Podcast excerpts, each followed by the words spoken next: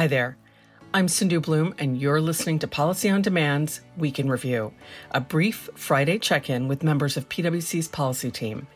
Each week, we ask someone from the team three questions to answer in under three minutes. So, if you're as focused on policy as we are, you'll want to stick around for the answers.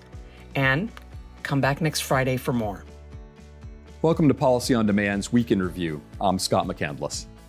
What would you tell clients are your takeaways from this week?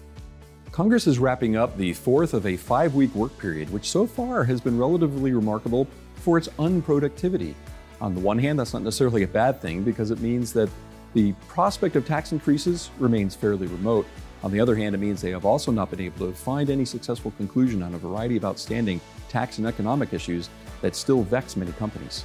Which question related to policy did you get asked the most, and how did you respond? The number one question we're getting is with regard to exactly one of those tax issues that still is outstanding. It's the research capitalization issue that went into effect at the beginning of this year. Now, there have been some encouraging signs from Congress that it is something that they want to address, that it's top of mind from a tax perspective, especially from the Senate. And there may be a, pros- uh, a prospective way forward with regard to a conference committee currently ongoing for U.S. competitiveness legislation. However, that too has remained mired, and so far there are no real signs of progress. We'll have to wait to a future work period to see if that can get underway. Where should companies focus their attention in the coming week?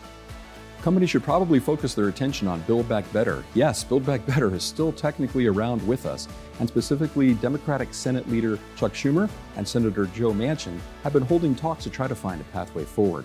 Senator Schumer has indicated he would like to see an outline before May 31st, which means that the fifth of this five week work period may end up being the most consequential of all. So I encourage companies to stay tuned to those talks and see whether an outline does in fact develop. Be sure to join us again next Friday for more insight from PwC's policy team. And to learn more about Policy on Demand, check out the details in this episode's description.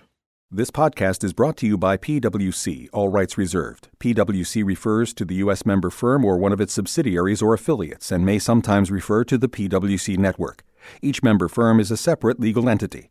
Please see www.pwc.com/structure for further details. This podcast is for general information purposes only and should not be used as a substitute for consultation with professional advisors.